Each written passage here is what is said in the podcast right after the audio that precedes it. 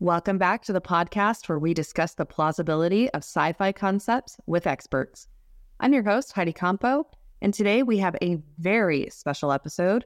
This will be the first book that we are featuring on the show, and I would like to welcome Kim McGee, the author of the brilliant series, The Time Patriot, which is a science fiction masterpiece that explores the concept of a group of modern time travelers from the 2030s who traveled back in time to 1780s to find George Washington and convince him to come back in time with them and help stop an imminent civil war.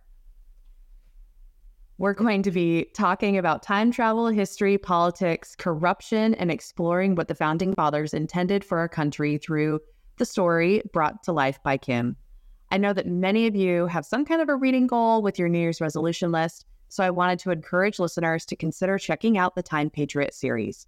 And since this is reality check, we will still be scoring a concept at the end, but I also don't want to spoil the book for you. So at the end of this episode, I will ask him to rank, in his opinion, from one to five, how likely it would be for a founding father to be able to fix modern politics, assuming we could time travel and they agreed to come back with us.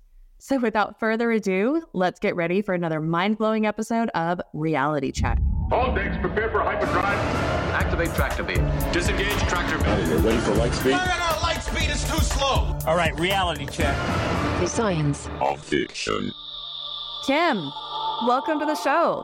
Let's Thanks. kick things off by telling us a little bit about how you got the idea for your book. Well, it was pretty interesting to me anyway. You know, I've always been a fan of time travel. I'd written several time travel stories already. And Martha and I are, are retired from active participation in work the workforce. So um, we watch a lot of television and we do find ourselves a lot of news programs, I should say. We follow politics more than most people do. And we find the people on the TV saying the stupidest things and stuff that is just completely ridiculous. And uh, I mean, sometimes it's a politician, sometimes it's a newscaster, whatever. And uh, so I just kind of wondered out loud. I said, I wonder what our founding fathers would think about what we've done with this experiment in Democratic Republic. And Martha said, Well, you got a time machine. Why don't you go ask them? That's that's what came up with the idea. I went, hmm, you know, and I thought, well, that might be a good good study. And uh, uh, originally, we thought about Thomas Jefferson. Um, the reason we thought it, well, we actually we first thought of George Washington first, and then went, everybody probably does George Washington. Let's do somebody else, you know. And uh, so we started thinking about Thomas Jefferson. And then when I started doing some research, I found out he was out of the country at the time. Uh, when they did the Constitution, he was ambassador to France. So he wasn't involved in any of that stuff at all. Um, so then we started looking at other people, and we found out uh, there's a book called The Quartet about them. Um, that there's uh, George Washington, Alexander Hamilton, John Jay, and James Madison. They were the four people who, kicking and screaming, helped the people in the United States come forward to actually accept another boss, right? I mean, they just got rid of the British, and now uh, they're going to get somebody local to do the same thing, right? Um, one of my good friends says, "Old boss, same as the new boss." So Yeah. let's back it up just a little bit here. So your wife said, Well, hey, you've got a time machine. Why don't you go ask them? And Right. she was referring to your first books that you had already written because you were an established author before you even started the series. Correct. Can you explain to me a little bit about this time machine that you created in your universe? Because in sci fi, there is a lot of different concepts of time travel. Because, you know, we haven't really proved it yet. We haven't done it. There's a lot of theories. So, what um, what kind of theories did you explore when you were creating your time machine in this universe? And what uh, theory did you go with for the Time Patriot? Okay, uh, uh, there's there's a couple of questions in there. Um, there's actually two ways to do science fiction. Um, one way is to uh, is to go into detailed explanation about all the mechanics and the physics, and the, I call that hard science fiction. And then there's another kind called soft science fiction where you uh, you present the idea and and the, and the reader makes a leap of faith to to say, okay, all right, I'm going to assume that's possible. Let's see what happens now. And my stories are really more about people um, and about a- actions and stuff than they are about the science. That having been said, one of the, one of the uh, time travel things, uh, time travel theories I really liked it. It was in a movie. It's a movie called uh, Timeline by Michael Crichton was the book it comes from. I loved that book. That's one of my favorite books. It's an awesome book, and uh, and uh, they made a great movie out of it with Ger- Gerard Butler, who might have been the biggest heartthrob in the country at the time. I know he was it- mine when that movie came out. yeah, he did such a great job in the show, and it was uh, a young guy who was uh, popular from one of the uh, um, one of the car, a lot of the car movies. I can't remember his name now. Um, Uh, that was Paul Walker. Paul Walker, right? Exactly, and he was a big heartthrob, and and and he did a good job. But I think Gerard Butler stole the show. Yeah. Is the awesome movie. But their idea was uh, the way they put it was that basically your atoms were reduced to a stream, and it's like a fax machine going across.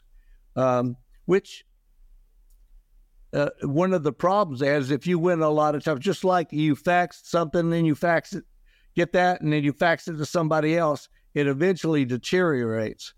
And in that in that book, the same thing happened to the people as they were moved, as they were, you know, made more and more trips. Their their body just started to deteriorate. You know, uh, um, for example, like blood vessels might not line up correctly, and that kind of stuff, which is, is all very dangerous. And it's so funny that you bring up timeline because I read that as a young child, an elementary school kid.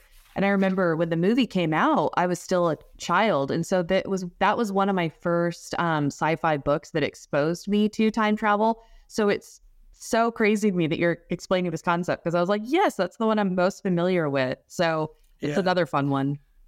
So, um, the, the way I approached it in my first book, the idea was that the scientist who invented time travel um, was a Trekkie, and he was trying to develop a warp engine. And he had a disconnect and was testing it, and at some point, an a total accident, he's touching it when it when it goes off, and it throws him 25 years in the past. And so he's, you know, he was in his 50s, now he's in his 20s. And he goes back into the same office he was working in where he was a young guy, uh, a new professor. And so now there's two of them, and he has no way to get back. So uh, he ends up, you know, he and he and his uh, younger self uh, work forward using the two of them. They're both very brilliant guys, and they bounce stuff off of each other, and they developed a way to take care uh, to to make it work and return. So um, that's in the first book called Time Limits, and uh, that's a playback to in, in my time travel. You can go to any year that's a 25 year multiple of where you are right now, um, in the future or in the past.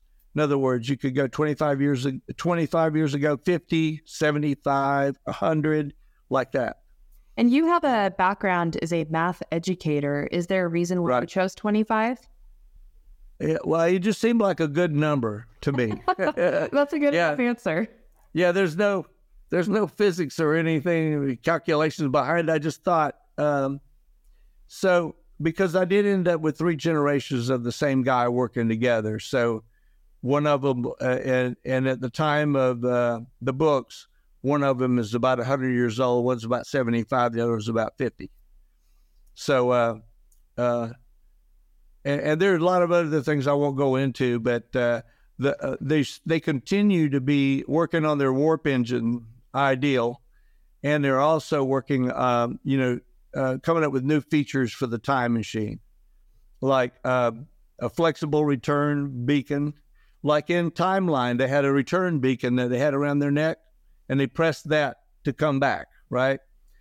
And so um, they eventually ended up uh, uh, over the course of four books, they ended up with uh, the ability to program in several um, several locations. Each time you clicked it, you went to the next one, and uh, also that they could hook their cell phones through it to send messages, to send status messages.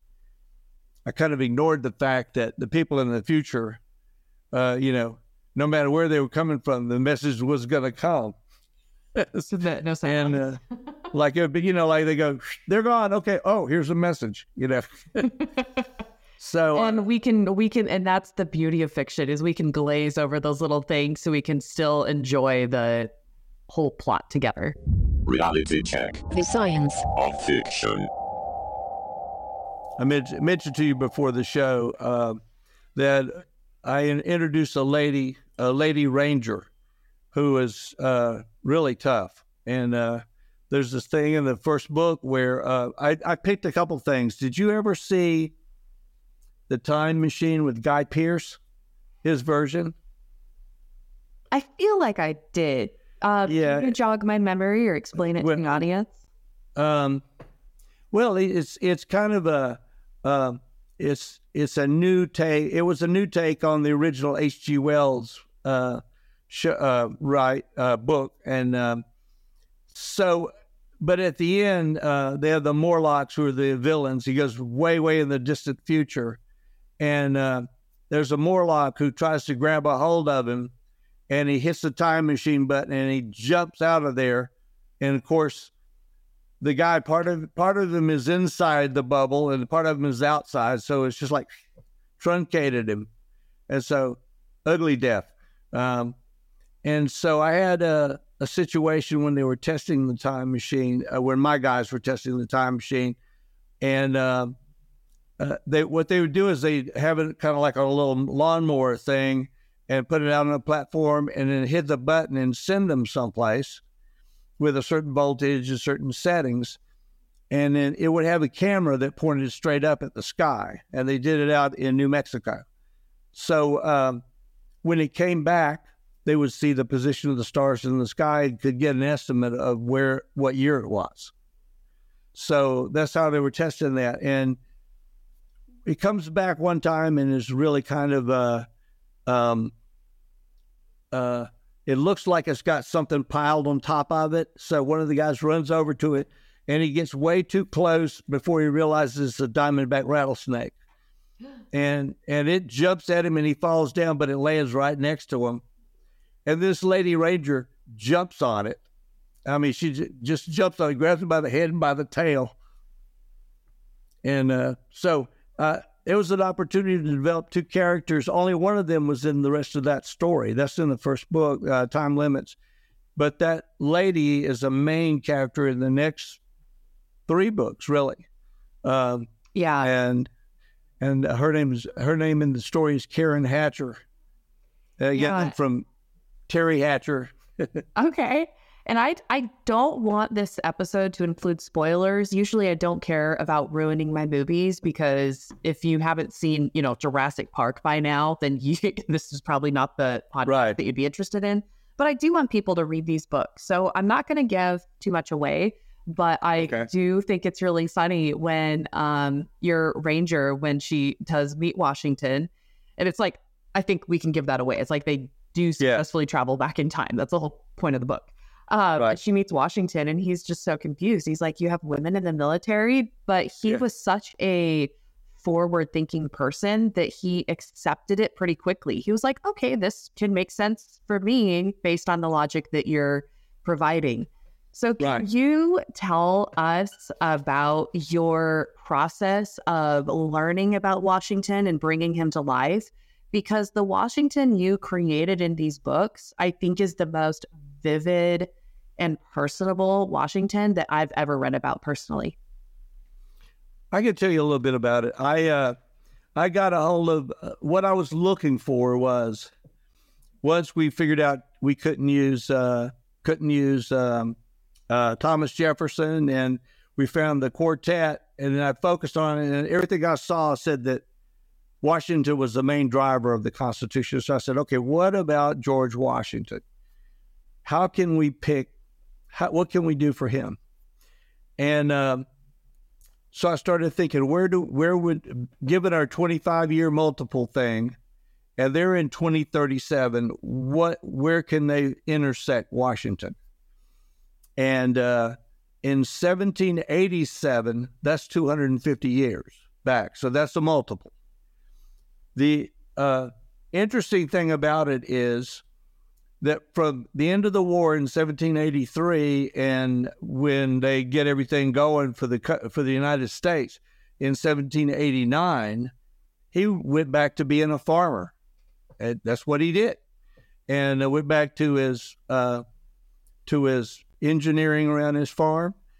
But I and so I was thinking, how do I get this? How do I get this guy by himself to have a minimum of, of interruption and and least impact to history? And uh, so, uh, luckily, when when uh, when Washington was part of the Virginia Volunteers who uh, fought against the Indians and the French in the French and Indian War, uh, Washington was uh, um, a young young lieutenant, I believe, and actually inadvertently caused a major scandal.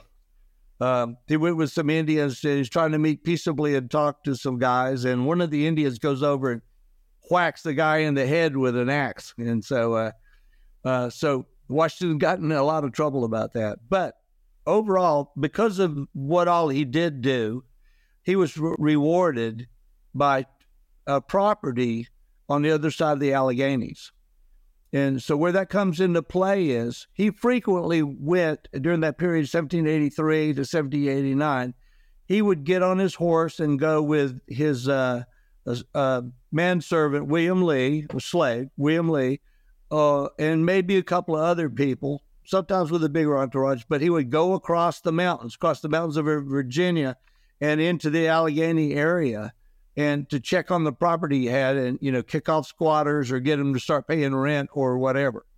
So that was an excellent opportunity to catch him uh, while he's making that journey uh, with a small group. And so it was easy to get there and actually have him by himself. Mm-hmm. And, and that's one thing I really appreciated about this book because sometimes you read or watch sci fi and it's just so far fetched that it just takes me out of the story and I'm just rolling my eyes like this is just ridiculous.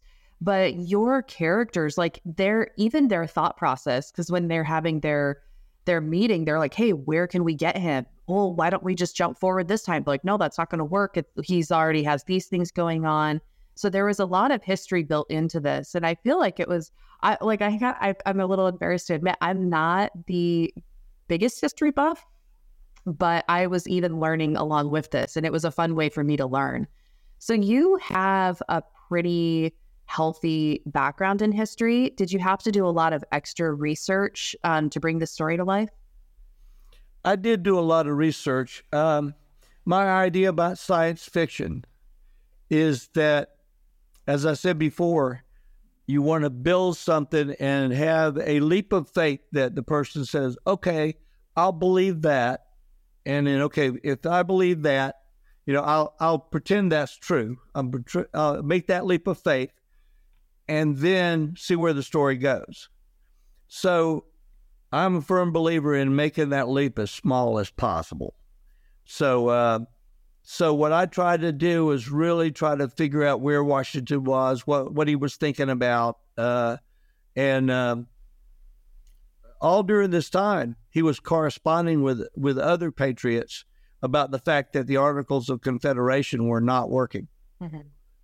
Because, mm-hmm. and if we'd kept them, and that, that's one part of the story, if Washington is not there for the convention, there's a good chance that the Constitution never gets written or ratified, and we exist on the Articles of Confederation, which is not unlike, not seriously unlike the European Union. You got all these countries that do what they want to do, and they they're tied together by the European Union. But when it comes down to their area, they're going to do what they got to do.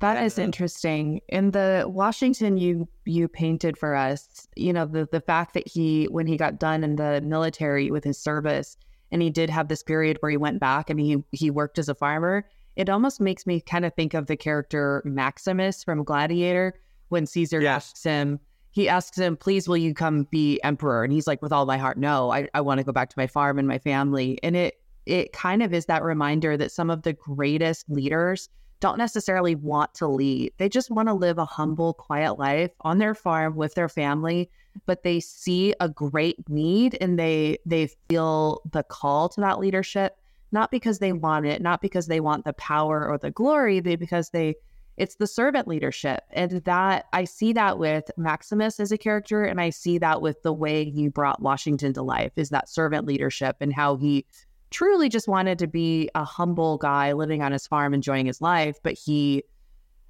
felt the call of duty and he responded. Yeah, he, did, and uh, he was an interesting guy. I learned a few things about him that I had no idea about. Um, Like what? Well, one is that he he had a legendary stink eye. In other words, if you said something he didn't agree with, you could tell it by looking at his face. So And, that's uh, something that him and I have in common. That's right. Well, I don't know that for, as, as as from my experience with you, but but it's right. I mean, you know, he apparently, you know, somebody uh, said something he thought was stupid or said something that he ve- vehemently didn't agree with. He would give that look, and everybody knew where they stood with him. I suspect. You know, part of like you know wearing your heart on your sleeve. He probably was like that. Except he wasn't a he wasn't a sentimental man, but he was uh but he he did let you know where he stood. He was always a, about honesty. Um yeah, my, my other- dad's gonna my dad is gonna get a kick out of that when he listens to this part because uh, I love you, Dad. that one's for you. well, the and another thing was uh, a lot of people don't know about this. He didn't have any children of his own. oh, okay. Um, but he, um, but when he married Martha, um, she had two children, and um so the way it worked back in those days, if the father passed away, then the the children and the mother got equal shares. So if you have two kids, there's three shares: one for one kid, one for the second kid, and the other one for the wife. So when Washington married Martha, the only part of the fortune he had was was her share. But it was a, a good step up for him. He uh, he went into the military because he was not the first son. You know, the first son gets the property, gets the name, is in charge of carrying the name on. He was not the first son. So basically, that person has to make their way however they can. And he was a surveyor and all that that everybody knows about. But he, he joined the army because he saw it as a way to prosper. And uh, he loved being in the British Army. Uh, oh, he was actually in the in the uh, colonial troops, right, for Virginia. And uh, he um, he took his his uh, responsibility to th those kids very very seriously. It's his job to be steward over those two shares that belonged to the kids who were just little kids at the time. So um, he was really really um, uh, tight with his money. And uh, one thing that a lot of people don't know is that even after the war with England, a lot of the uh, landed gentry in Virginia uh, would still work with the clearinghouse in England to buy stuff. They send them a note, say, uh, I want you to get me a carriage. You know, how much is it? Okay, buy one for me and send it to me here in the States. And so uh, there, there's a lot of evidence that Washington thought he was being cheated by those folks, and he was uh, he was pretty adamant about uh, letting them know that he thought he was being cheated. The record, uh, the official record, does not show that uh, there, there's no record or nothing to indicate that they ever cheated it. It's just that he was, you know, he was going to make sure he wasn't cheated. So he took that. eh, So he took his reputation that way. Uh, he didn't want to. I mean, he considered he considered long and hard before going to the Constitutional Conference uh, because he knew that if he went there, he would be lending his reputation and everything to it. And if it turned out badly, then that would be a, a stain on his uh, record. And so he was a lot about uh, propriety and about being perceived as as a gentleman, as a very knowledgeable and educated gentleman. So that's uh so that kind of paints a picture a little bit on how you developed his character. Um, did you take many, if any, creative liberties with creating Washington? Well, I guess of course you did take some creative liberties with dialogue and whatnot. Um, but what kind of creative liberties did you take with depicting the 1780s and or um, the the lifestyles? Um, I tried not to take any. if I did, it's purely by accident and my fault. um, I, uh, you know, most most of the stuff you read about, you don't you don't really hear about. Um, you don't hear about the personal side of some of these guys back then, and uh, a, a great example uh, of what we know and what we don't know. Washington, just like everybody else there, the paintings that we see, they probably don't look more than just sort of like the person really looked. Because if you were a painter back then, you got paid only if the person liked the picture. Yeah, same thing So these think- days. if people people will use the app if it has the best filters. That's right. That's right. And so, um, so somebody painted his picture. Uh, um, I mean, we know he he had smallpox when he was young, and he had some scars on the on one side of his face, and he always tried to favor not showing that side in any picture or anything. But it didn't matter because when they painted him, they were not going to show those scars anyway. Um, so, you know, he might if he came here today, he you look at him and go, the guy looks familiar. Where have I seen that guy before? You know, uh, and uh, it would just be because we've seen all these pictures, but all of the pictures, if you notice, all the pictures look kind of different. I'm So- looking up right now because I'm kind of curious how tall he was. Um, and it's saying that he was six two, Uh-huh.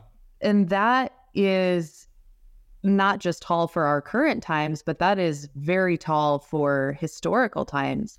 It do you think that's accurate, or do you think that's an embellishment? No, I think it's accurate. I think it's accurate. He was known for being just like Thomas Jefferson was known for being tall. I think he was taller. Really? And that, you know, So the average height for men in the 1780s was about five feet and 10 inches. So yeah, these founding fathers were truly towering figures over their uh, colleagues. Yeah, I used to work with a guy uh, when I was at Bell South. I worked with this guy, and he was six seven. Whenever he wanted to make a point at the conference table, he would always manage for some reason to stand up. and and he said, "You'd be amazed how many people will consider you a figure of authority if if you're big." and so he used it better than anybody I've ever seen. I mean, he never did anything threatening. He just would stand up at certain times, you know, and and uh, say some and long, outstretched arms, you know, and uh, just all encompassing. Plus, he was really smart, so that helped too. Well, and that's kind of interesting because I I don't know what the exact statistic is, and I'm not going to look it up, but it there is something to be said for tallness. And I apologize to all my short kings out there listening, but this is just you know this is just a thing. Most of our presidents are taller people, and most CEOs and people in positions of power do tend to be taller. And for whatever reason, it is that deep psychological reason that there's like sort of that um, authority that they sort of evoke. So let's kind of start to bring uh, Washington into our modern world. So he would look like you just said he would he would look like someone kind of familiar, maybe a little bit different. he wouldn't be much shorter than modern day people because historical people were usually a lot smaller. He probably wasn't very muscular because they weren't nourished the same way as us. So he was just, right. you know, kind of a tall, skinny guy. But bringing him kind of into our modern world, um, what are kind of some of your more thoughts on on that without giving away too much of the book? Well, um, I think if you can imagine, um, let's say, you know, the only thing you know about electricity is that your friend Ben has been trying to capture lightning in a jar. That's it. No a- applications, nothing. And uh, there's no central heating or central air. And you bring that guy to the present. So he comes into what would be like a gymnasium room. The the uh, it's the lab at the uh, um, uh, it's the Hero Lab, and I'll uh, I do want to jump in real quick to say okay, Hero stands for a Historical Event Research Organization.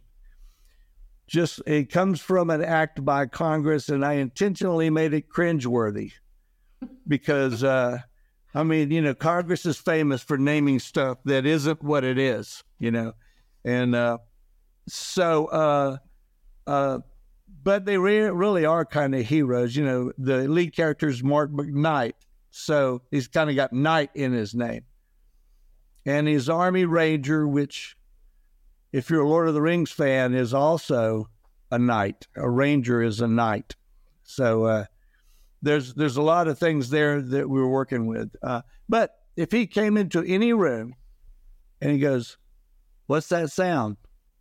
You know, and we're like, "What do you mean?" And like you'll hear the hum from the lights. If you have that kind of lighting, you would hear the air rushing through the uh, through the um, uh, ductwork in the building, um, and you hear the hum from the electronics and so he's like, What's all that? Because he's not used to any of that. Modern world is really noisy.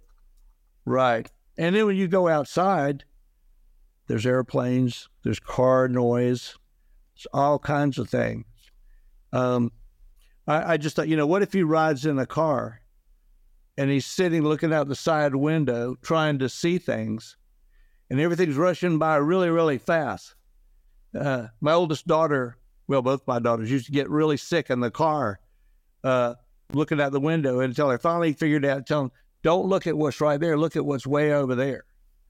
And because they would, they'd get ill, you know? And so, uh, and I think my favorite thing that I put in one of the books, uh, uh, one in that story was when the president of the United States lands in, uh, in Mount Vernon out on the Bowling Green in a helicopter. And you got it, you know, if you've ever heard one of those things, they really make a huge amount of racket up close.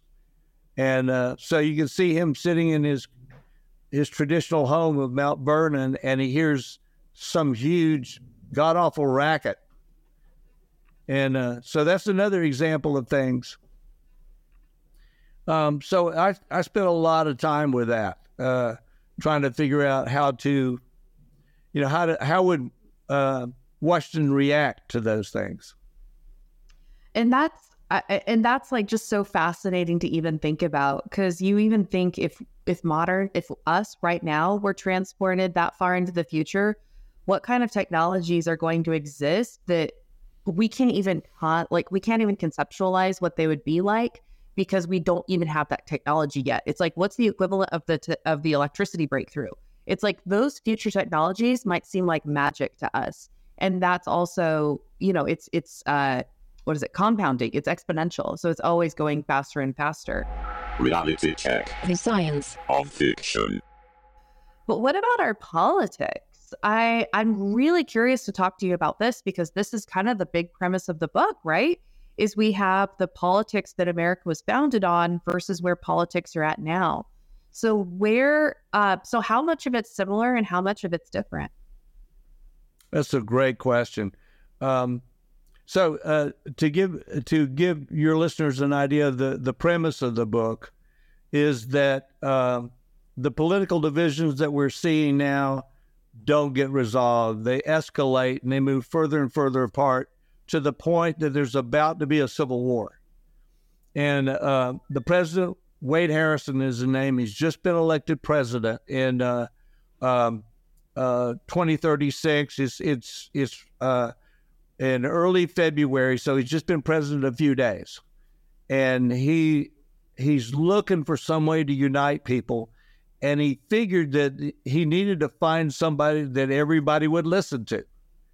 And uh, you know, I don't know about you. Can you think of anybody now that people on the left and on the right would listen to? I think it would need to be a Superman like alien who came Yeah. from planet Krypton, who is a nonpartisan demigod that people would listen to at this point. Right. And and so he had time travel and so he thought, okay, let me send a team back to find George Washington and try to get him to come forward, look at what's happening today and then make observations.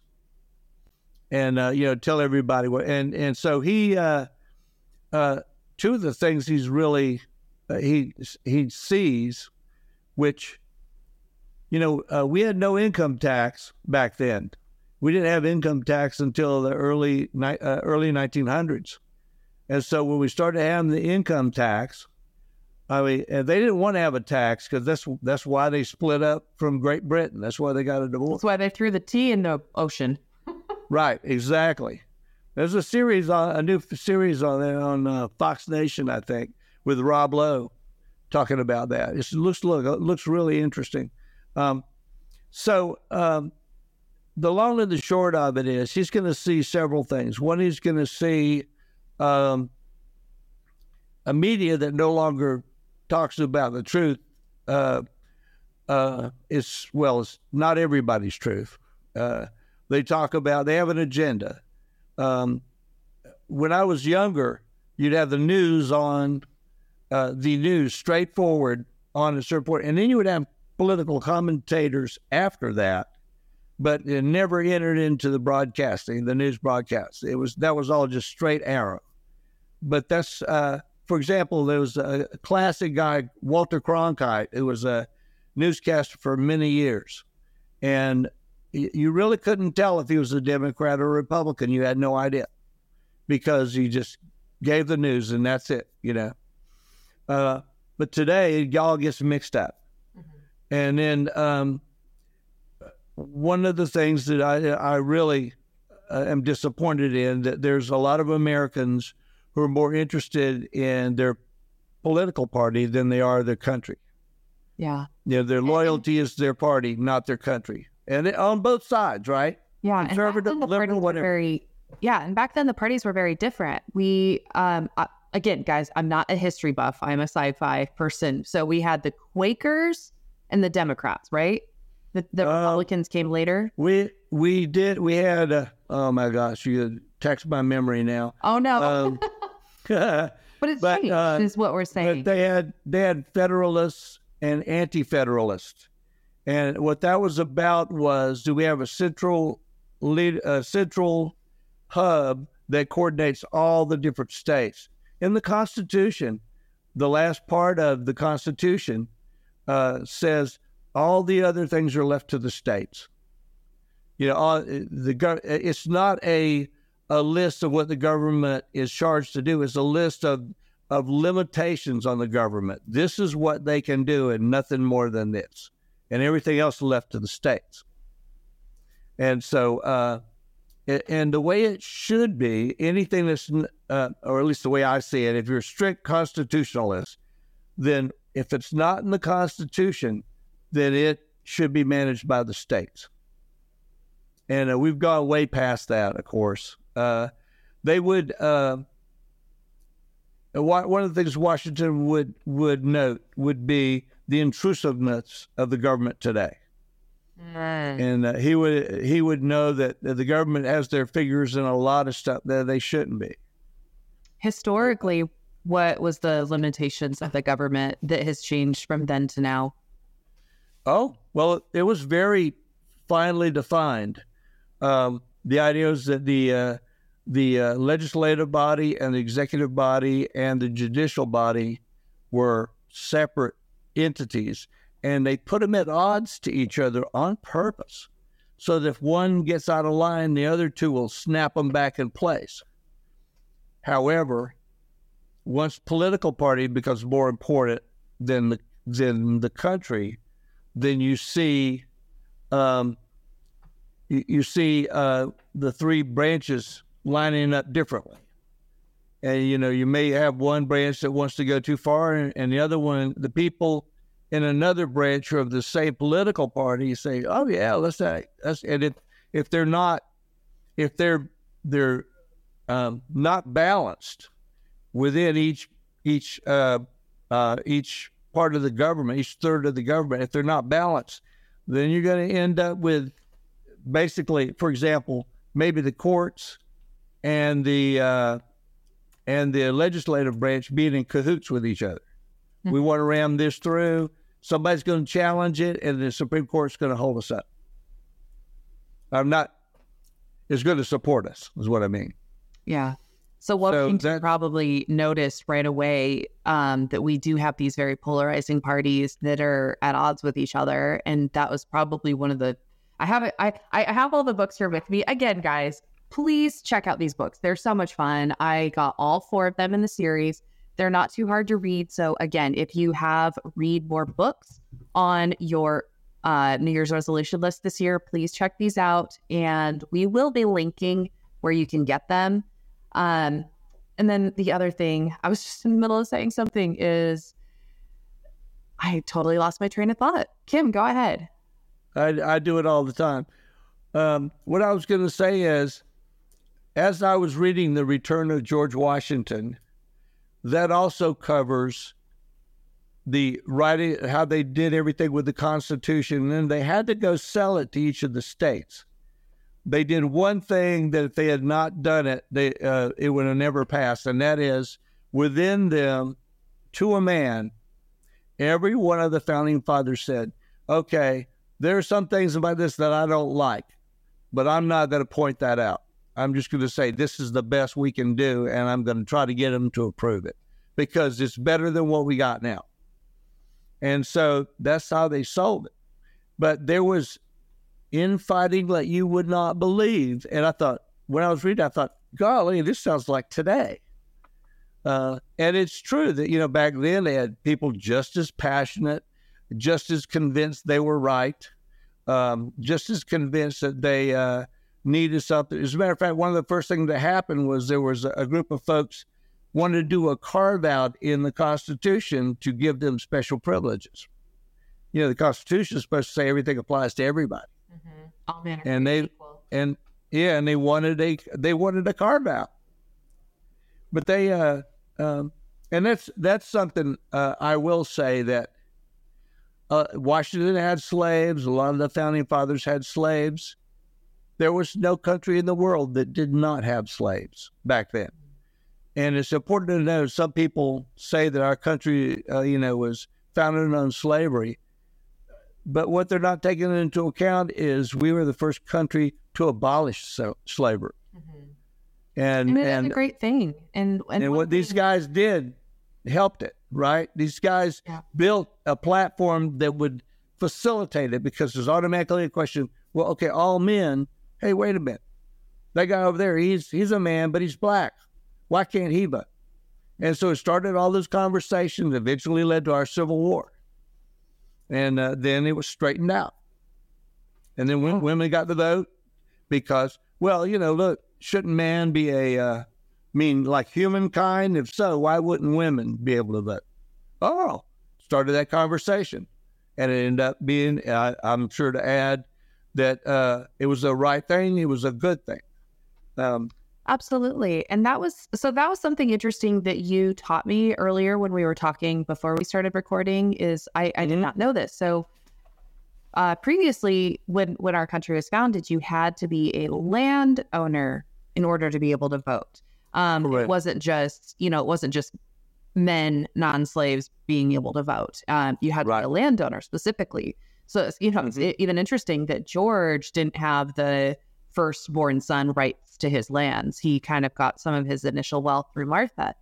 And so Right. that's interesting to me how um, things have changed and how that original intention with you had to own land in order to vote, the intention behind it was so that people who were investing in their country would be the ones making the voting decisions. And now it's, Right. it's changed. It's um every every everybody votes. Well, some Right. choose not to, but everybody can vote. Yeah, and some people may look at that and say, "Well, why landowners?" You know, uh, and I see that a little bit differently. Um, the reason they chose landowners because it was an easy way to discern what they were looking for, and and uh, by today's standards, the idea is that if you were a landowner, you you you kept a budget, you knew how to handle money, you knew about borrowing money, uh, and and getting paid back and that kind of stuff and and you learned about investment. If you're not a landowner, like a day-to-day worker who just goes for a paycheck, who doesn't invest anything, back in those days, they were.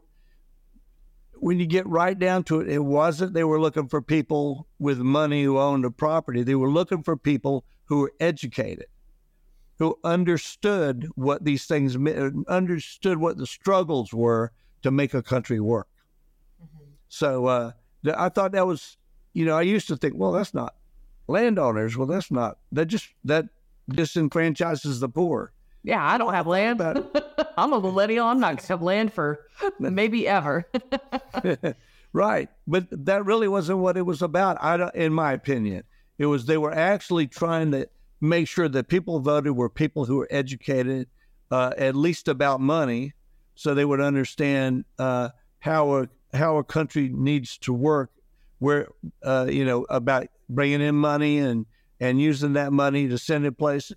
We're in an environment now, right, where um, during the Revolutionary War, the army served um, almost without pay. They were promised pay, and Congress, uh, the uh, Continental Congress, uh, put levies out to all the states. All the states were supposed to pay to help support the army. V- They only a fraction of what it cost was actually given to them. So the, a lot of soldiers uh, went without getting paid. They, they should have been paid. They risked their life and everything, but they never got paid. And so that so they were aware of that, right? So they're like, okay, we got to make sure that we, you know, I'm sure that Washington would have embraced a balanced budget, for example. You know, we don't spend money we don't have.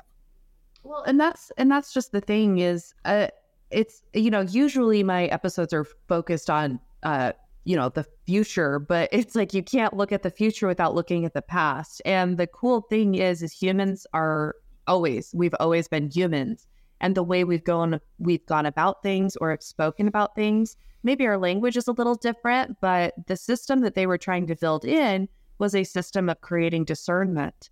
So, with that being said, there's a lot of interesting, um, I guess, social, so, uh, I can't say that word, social ideologies um, in the 1700s that are kind of explored in your book. What are some of these ideologies or core political beliefs that you think could really stand the test of time and be applicable to our modern era? Maybe we have to change some of the language around it. Like instead of being a landowner, maybe you have to be a person of discernment. Like, you kind of get where I'm going here? Right, right. Yeah, I, in today's world, I don't. This this comes kind of like to your uh, gut check, right? Your reality check. But in, in today's world, it'd be really hard to take voting rights away from somebody because uh, because they're not very smart. Okay, Right, right. or because they're not. at all. Right. but but there's um i think the idea um i can't remember if this was before we before we interviewed her but or after but washington in his farewell address from as president said he said two things. He said beware of political parties. We all know how that turned out. And he also said another one that'd be really something to think about today is he said, beware foreign of foreign entanglements of you know making alliances that don't benefit our country. And if you look at both of those things and you think, golly, was he does he have a time machine himself that he could come for but and see that? Yeah, maybe maybe he did come into the future and went back with that in mind, right? Yeah. But I Go ahead.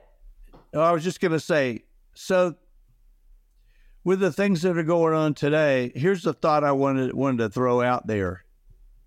If George Washington came from 1787 to the future and uh, to the 2037s, okay, and he gets killed or assassinated, so he doesn't go back to to uh, seven, uh, 1787 doesn't participate in the Constitution, it likely doesn't pass, then all that we have now is is not what we're going to end up with. Um, so, what foreign powers would benefit by assassinating Washington? Well, I, I can think of three off the top of my head. I can think of Russia. I can think of China. I can think of Iran. Uh, that is book three and four. uh, well, I think yeah, that part of the plot develops in those books. Yeah. So, uh, and you know, there would be a lot of people who were. One of the things I wrote down uh, to think about while I was writing the book was, okay, who would not want George Washington to come and change the way we do things? And uh, I mean, I'm sure we have a ton of people uh, in government who like it where they are. They're making good money and they don't want to give it up. And so, uh, what would they be afraid for George Washington to say? And what to what lengths would they go to prevent him from succeeding? Now, there's a lot of ideas there you know, I thought about organized crime and uh, opposition party, whoever they may be. Uh, and for those who wonder about politics, I try to stay away from uh, from uh, positions of one side or the other. I just try to. Uh, I actually talked about the uh, the majority party and the and the minority party. That's how I talk about them. I don't say who they are. I, it, it's irrelevant um, there are bad actors all over the place and with different philosophies of government. And uh, so, who would not want him to succeed? So, when I started thinking about that, I thought, how would how would they act act some of these things? And uh, and I, I would, if you want to see something interesting about science, go look up uh, Googled the Jetson One, and it is a car. Remember George Jetson, the cartoon with the little flying car? So they developed a um, a little car, uh, a, not a car, but actually it was a little uh, flying car with uh, it's all electric and it has fans like a drone, and um, it's a one man deal uh, one person or one woman deal. well, it carries one person, and it's a recreation uh, uh, recreation vehicle basically because you can go about thirty minutes on one charge. You know that's where they are today, but they're working on it. And I, I took that and decided to use it uh, in the book, and then I said, you know, if I use that, that I'm going to get sued somehow for something. So I changed the name of it. But if you want to see what I was looking at, look at the Jetson one. It's remarkable. They have some great, uh, and I think you can buy one for about 80 grand. That's not on my list right now. Maybe later. so that I don't know. I'm just now just thinking about like flying cars. like we need to do an episode on that. I keep thinking my Back to the Future car, but like Back to the Future 2 when it flies and it runs on garbage. Yeah. that's that's the key when it's running on garbage. That was pretty awesome. That was pretty awesome. That was a fun one. And and you you just touched on why I went to the 25 year rule, to the 25 okay. year multiple. The reason I went to that was there's a scene in Back to the Future where Marty McFly says something like, uh, I don't know how I'm going to. Oh, wait, I have a time machine. I can do anything I want. I can fix anything I want. And that's exactly what I did not want. I wanted some urgency. You know, you, you can only have so many times you can go back and try to fix something before it's too late. So that's, that's why I went with it. Oh, and that's great. Yeah. Cause I have always thought about that. It's like, man, if you had a time machine, you could, you know, even if you um, need to practice uh, giving a presentation, it's like you can practice giving it. It's like, okay, I didn't really like my delivery that way. Let's go back in time. Let's redo it and we'll redo the wording. And it just, I think if you have like sort of like an unlimited use time, like free range time machine, it really kind of eliminates uh, that stress and pressure that makes us human. It's sort of like this groundhog day where you can just make infinite mistakes and then nothing matters.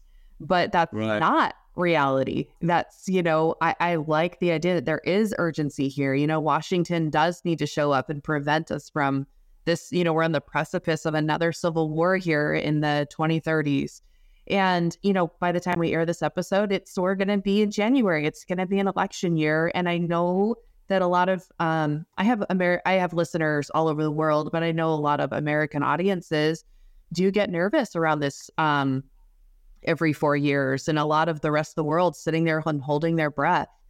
Right. So, if we were to transport Washington or any of the founding fathers here today, what do you think would be some of their core values or intentions um, that they would really want to communicate to modern day people to help kind of fix some of our current political issues? Well, I think they would look at uh, a lot of the things we're doing today and realize that uh, government has seriously overstepped their bounds. Uh, they have, um, uh, th- back in the history, when they, when they wrote the Constitution, then they had to go sell it to all the states to get them to sign off on it before they could have a union.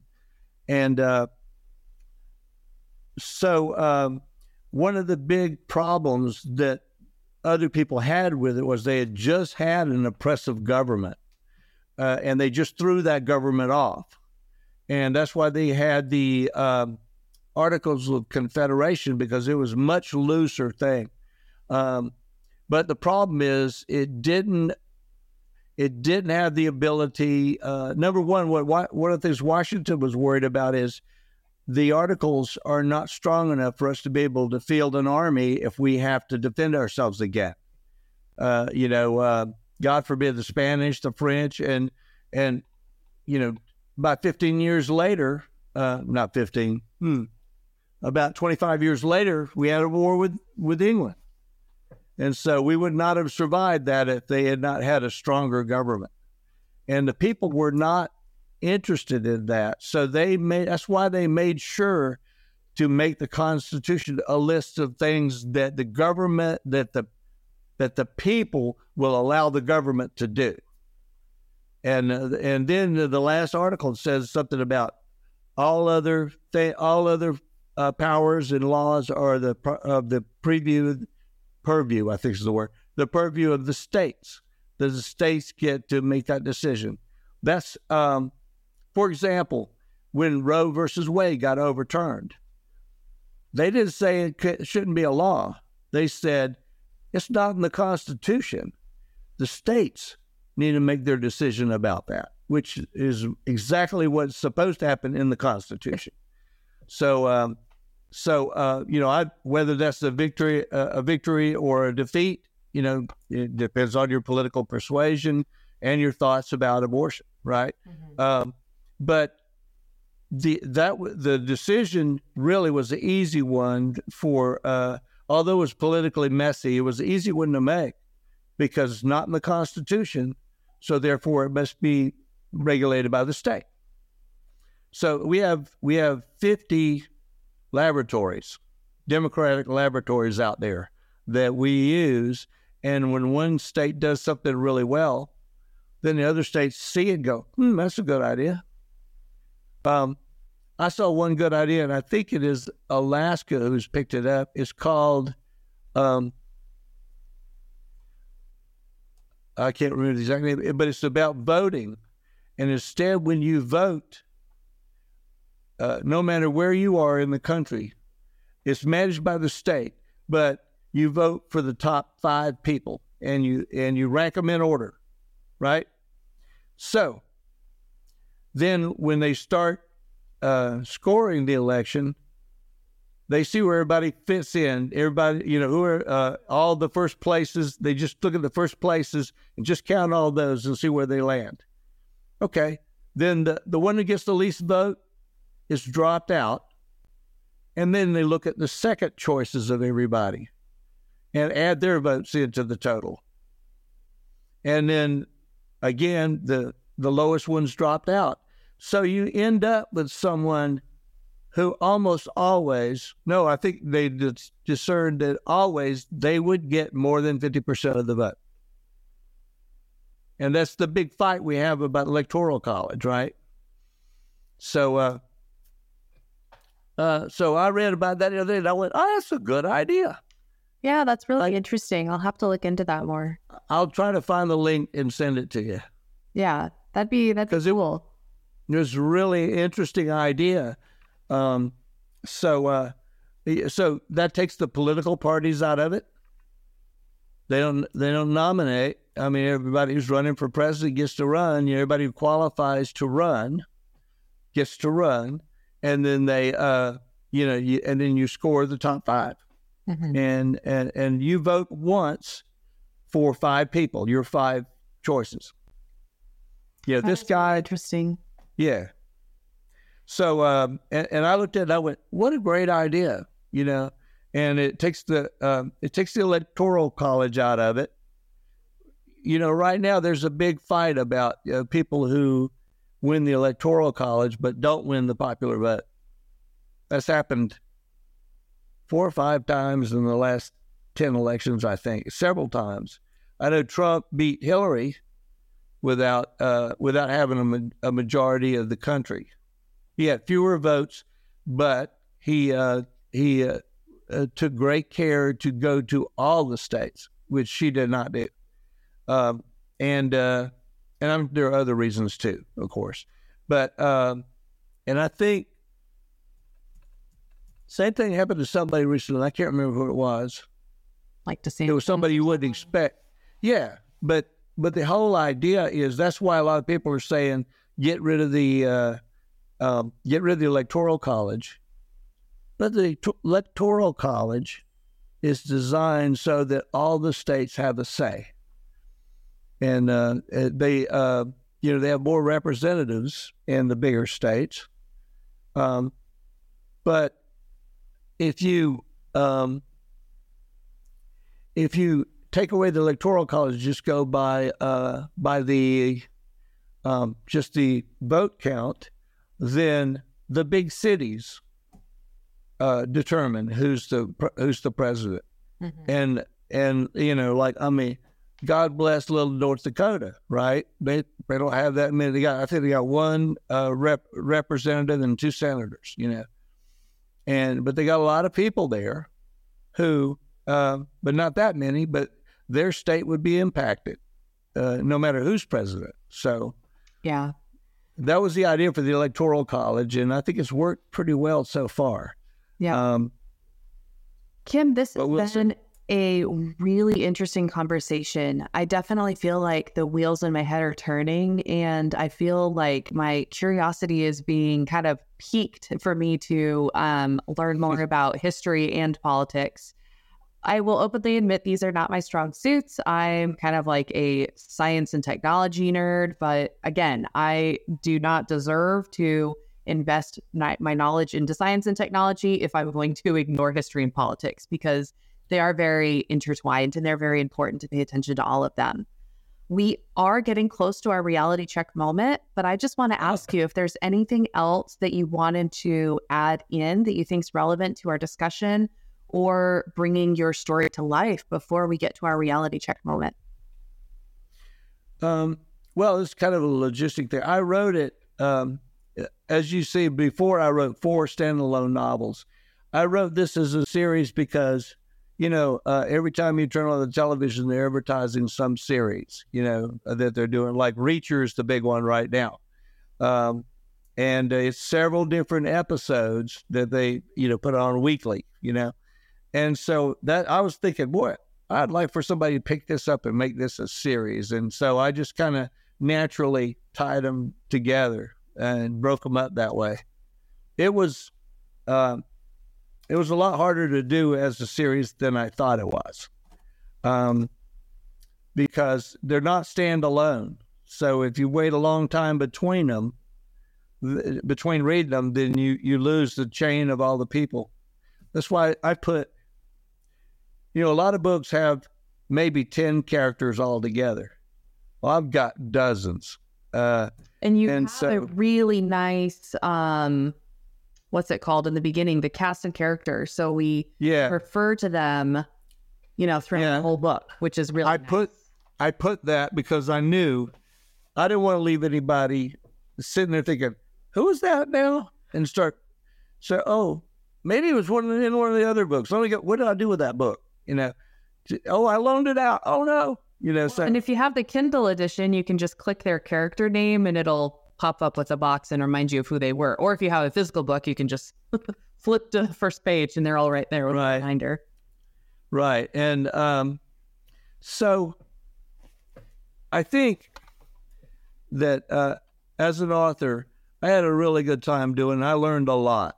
And I, I feel um, I have the utmost respect for George Washington at this point. And one of my challenges, of course, that I told you was to make him human and be a human man with faults, but also uh, treat him with the respect he deserves. That was a hard line to follow.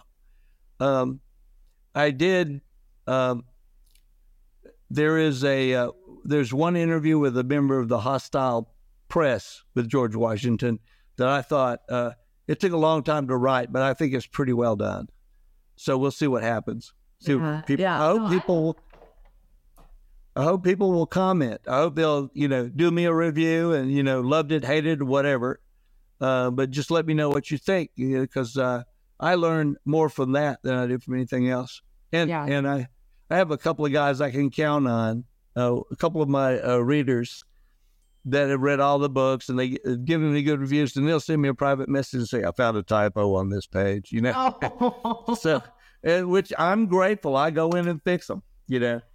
Yeah, no, I, I kind of feel similar with YouTube. I have I have positive comments. They're wow, these interviews are so interesting, and I have negative comments where people, uh, you know, they were expecting different content and they're disappointed because they wanted more science and less, you know, science fiction, or they wanted more fiction and less science. You know, it's you can't you can't be perfect, but you know what is going to be perfect is your reality check score. So here Oh. we go. This is oh. time. So, how likely would it be for a founding father to be able to rectify modern problems in politics using our reality check score? You're up, Cam. That, that's a really good, a good question. Uh, well, first, there's the obvious thing that time travel has to exist. Uh, but the other thing is when you look around today at the members of our, of our government, uh, it, it is my humble opinion that way too many of them are concerned with the political parties than they are the actual thing of the government. So, I I would see I would think that uh, a founding father would have an impact, but it wouldn't fix all the problems, and it wouldn't come close.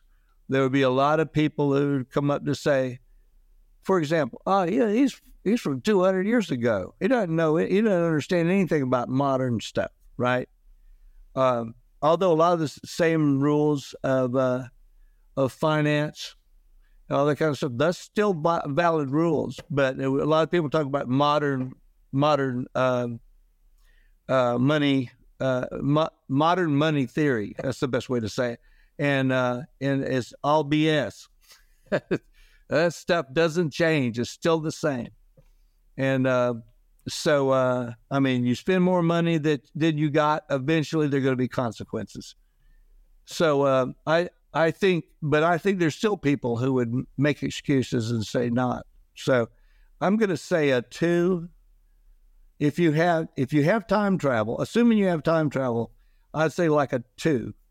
They would be able. There's some people would listen. Some people who really wanted to know and really wanted to understand would listen to what he said and weigh it and uh, uh, and then then act accordingly.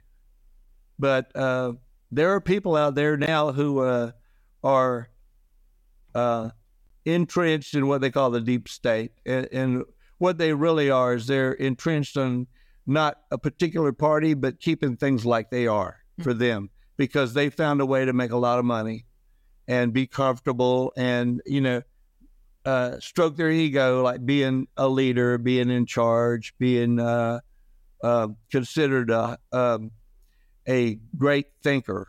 Yeah, the They're invested in that. yeah, the opposite of the servant leader we talked about earlier.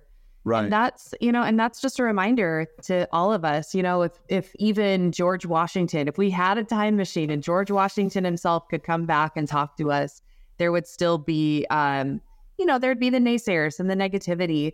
And that's a reminder that the majority of the change has to come from us. And I am chuckling because I always get to this cheesy moment on these shows where every single time I'm just like, hey guys, you know, change is up to us. It's it's in our teachers to right. do their best job taking care of the children. It's in the parents to instill good values. It's in the scientists to practice ethical science. It's in Right. every single person's job to do your best. And no matter where you're at in this world, if you're a politician or if you are a school, a college student, you can still make an impact in the sphere around you by being a good, virtuous person and taking care of the people in your circle. And that's how we're really, truly going to make change. Because at the end of the day, like we don't have a time machine. We can't travel to a different place and fix things. All we can do is fix what we have in this present time with Mhm. what we have.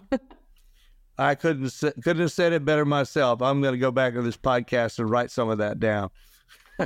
Thank you so much, That's Ken. good stuff. Thank you. So, uh, if people do want to buy your book, or of course, you know, so authors, this is a big deal, guys. I'm going to give Kim a plug for for him, so he doesn't have to do it for himself. Reviews are a big deal because people are not going to discover books like this unless you write a review. If you are listening to this and you're part of a book club, try to get your book involved in your book club. Talk to your local library. Make sure that this book is at your local library because the fact of the matter is is that a lot of authors out there like Kim write beautiful masterpieces and I'm really enjoying this. It's well written. The characters it's it's easy to read. It's a fun sci-fi. It's not as deep and complex as something like Dune or Hyperion, but it's not I, I wouldn't say it's like a young adult either. It's it's very well written. It's easy to read and it's relatable. And we're not going to get books like this discovered unless I'm doing my cheesy thing again. Like, we can do it, guys. Unless you, people like you and I, try and get more of these smaller books um, promoted. And I think it's a great book, and I would love for you guys to read it. Um, write reviews on Goodreads, Amazon. Kim, take it away. Where else can they um, find you or your book? Well, mostly on Amazon. They they could go to my uh, my website and uh, get more information. I have a section on myself, which more I look at, it, the more I think it's it's uh, too much information. but but I had I actually made some, a couple of pages um, that are not showing currently, but one was about the names I used in the story because all the names, almost all of the names, come from my past. They're they're uh, people I admired or people I knew or whatever, and uh, most of the places um, are are places I have been to. Uh, I've actually been there. Um, that I got one scene in Finland where I was there. I was there as an Accenture. I worked for Accenture at the time, and I was on the job there in Finland. And and it, I thought this would be a good place for a story, you know. And and I tucked it away, and it was like ten years before I came back to it. But uh, um, but then you know, uh, just different places where I've I've had stuff in Virginia. You know, I've been to Mount Vernon many times. Beautiful Um, place. It is a beautiful place, and uh, the my first book takes place mostly inside of an office tower, and it was actually the building that uh, I used to be in data security for Bell South, and it was the building. The model for the building is the old Bell South Center in downtown Atlanta. Um, and uh, anybody who's been there, I mean, I was in the security department for a while. Mostly, a, most of my career was as a programmer, but they drafted me to help help catch hackers. And uh, one of the things I ended up doing a lot of times was doing security evaluations of different places in the building. And so uh, most of the places in the building are places most people can't see, but we saw it, and uh, and they were perfect. I got all kinds of ideas walking around the building, looking at stuff. Oh, that'd be cool, you know. That's fun. Thank you so much for giving us a window into your creative process, and hopefully you can serve as an inspiration to others um, who are who are trying to be creative themselves. And you can take, you know, you can take from your surroundings and the world that you are living in right now. So thank you so much for listening, everybody. If you have anything that you would have added to this conversation, I know it's political, so I'm sure all of you have a lot of that you would want to say. Please leave a comment and let us know. Till next time, everyone, thank you for listening. Reality check. The science of fiction.